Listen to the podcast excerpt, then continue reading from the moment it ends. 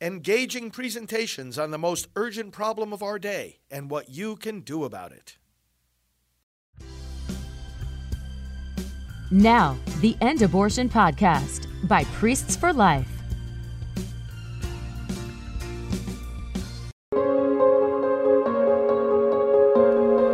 Friends, welcome to our time of prayer and scripture together. Pro life leader Frank Pavone here of Priests for Life. A key gospel passage in the whole mystery of Christmas we will read today, and we're going to draw from it the cornerstone of the culture of life, and it's something that you and I live each day. Thank you for joining us. Leave your prayer intentions, if you like, in the comments because as we do this, we want to be praying for one another very specifically. And let's put ourselves in the Lord's presence. In the name of the Father, and of the Son, and of the Holy Spirit. Amen. Father, we thank you for choosing Mary and for accomplishing through her cooperation the incarnation. We thank you, God, for taking upon yourself our human nature and for giving us a share in your divine nature, and by this exchange of gifts, laying the foundation for our salvation. And this exchange now represented in the tradition of gift giving at Christmas. It is about this greatest of gifts, our share in divine life as you share our human life. Thank you, Lord God, for this great exchange. Thank you for the lessons it brings. Thank you for raising up human life to the very heights of your divinity, the very heights of your throne. May that transform our culture into one which, likewise, in all our actions and words, in all our laws and public policies, raises up human life with affirmation, with dignity, with protection and reverence, rather than casting it down, destroying it, or rejecting it. Forgive us all our sins, set us on the path of holiness, and enable us to enter into your word today with strength. Through Christ Jesus our Lord, the God who comes to us. Amen. A reading from the Gospel of Luke.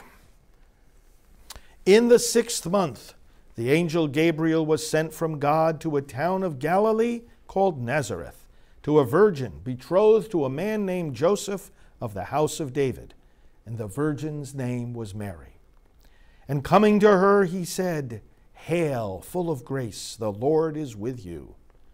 But she was greatly troubled at what was said, and pondered what sort of greeting this might be.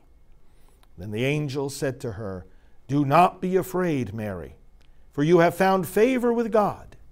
Behold, you will conceive in your womb and bear a son, and you shall name him Jesus.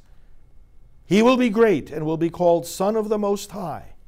And the Lord God will give him the throne of David his father, and he will rule over the house of Jacob forever, and of his kingdom there will be no end. But Mary said to the angel, How can this be? since I have no relations with a man.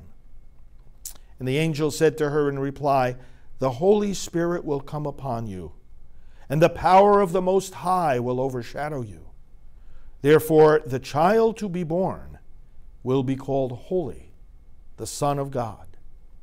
And behold, your kinswoman Elizabeth has also conceived a son in her old age. And this is the sixth month for her, who was called barren for nothing will be impossible with God. Mary said, Behold, I am the handmaid of the Lord. May it be done to me according to your word. Then the angel departed from her. And so salvation is promised through the conception and birth of a child. Deliverance is promised through a pregnancy. A pregnancy based on a plan.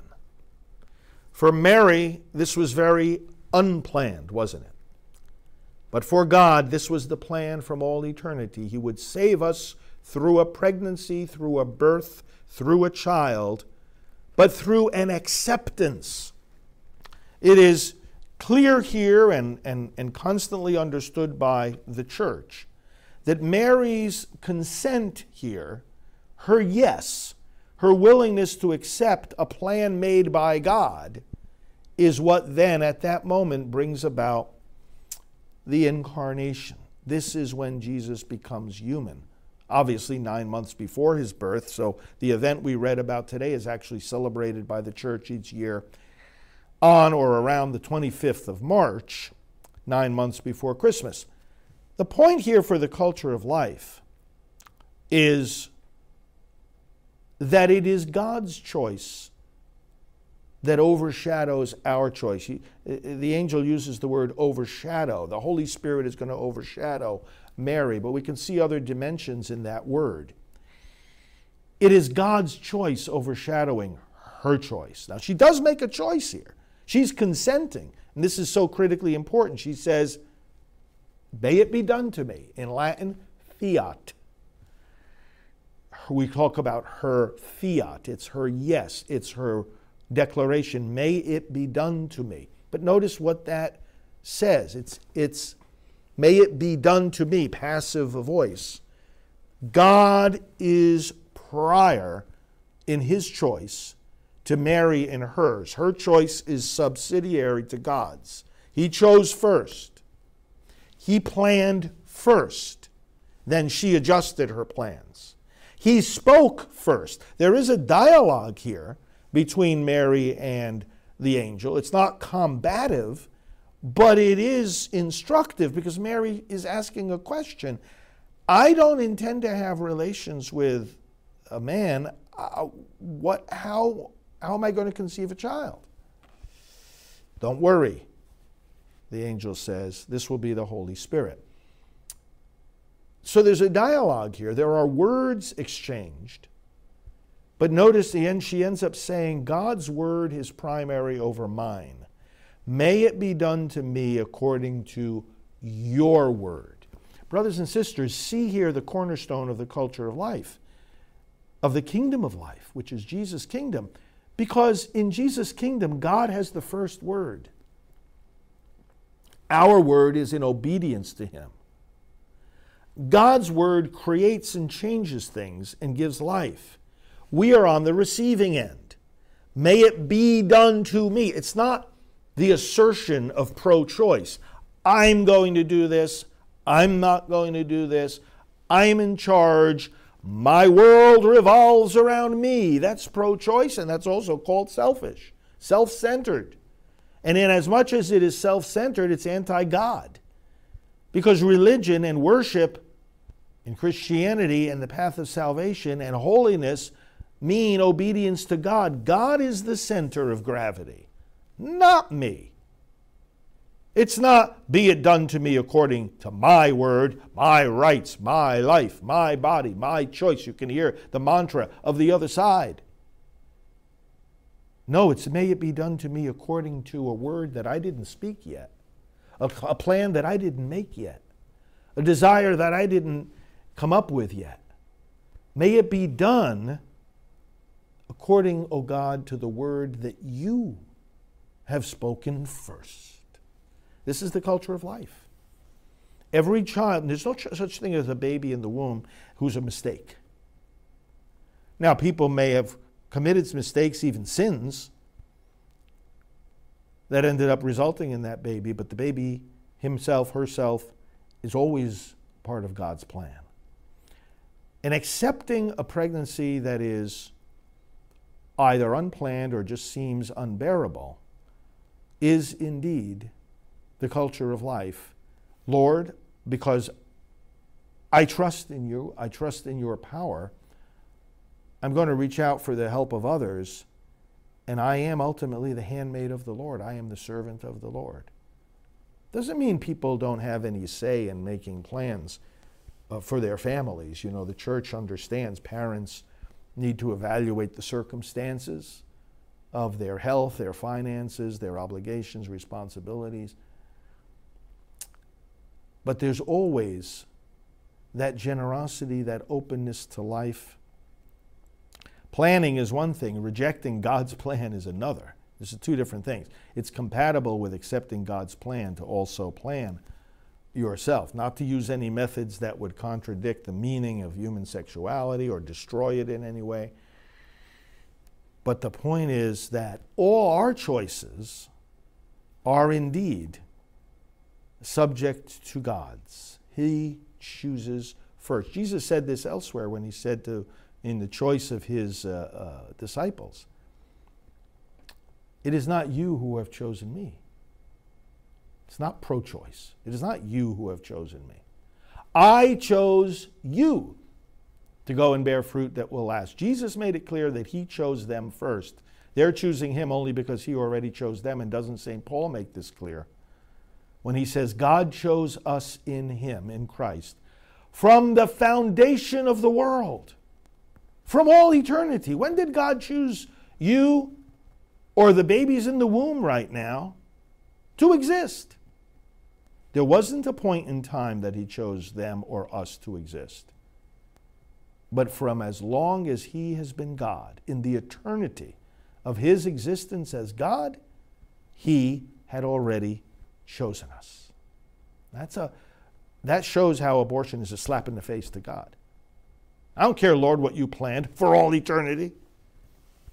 No, we don't go down that road. Be it done to us according to his word. Let's chant the antiphon for today. O key of David, who opens and no one can close, who closes and no one can open. Opening the gates of God's eternal kingdom, come and free the prisoners who sit in the darkness, the prison, the shadow of death.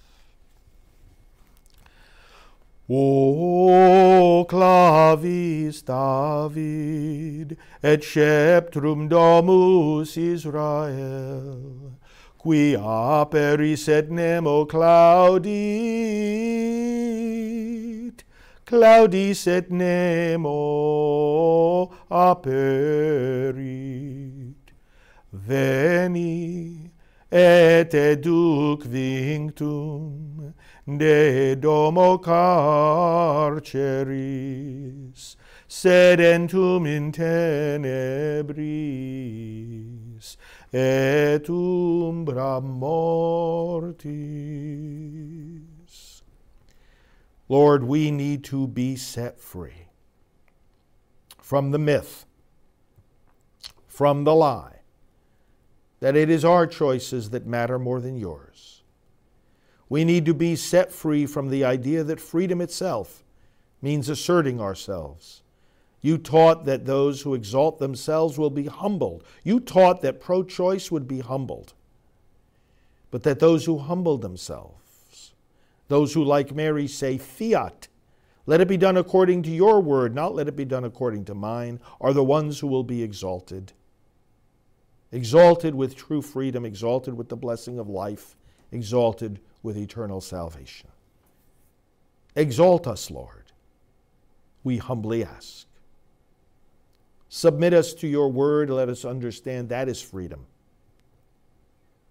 And protect every unborn child, Lord God, who is an expression of your will, your choice, your plan, your word.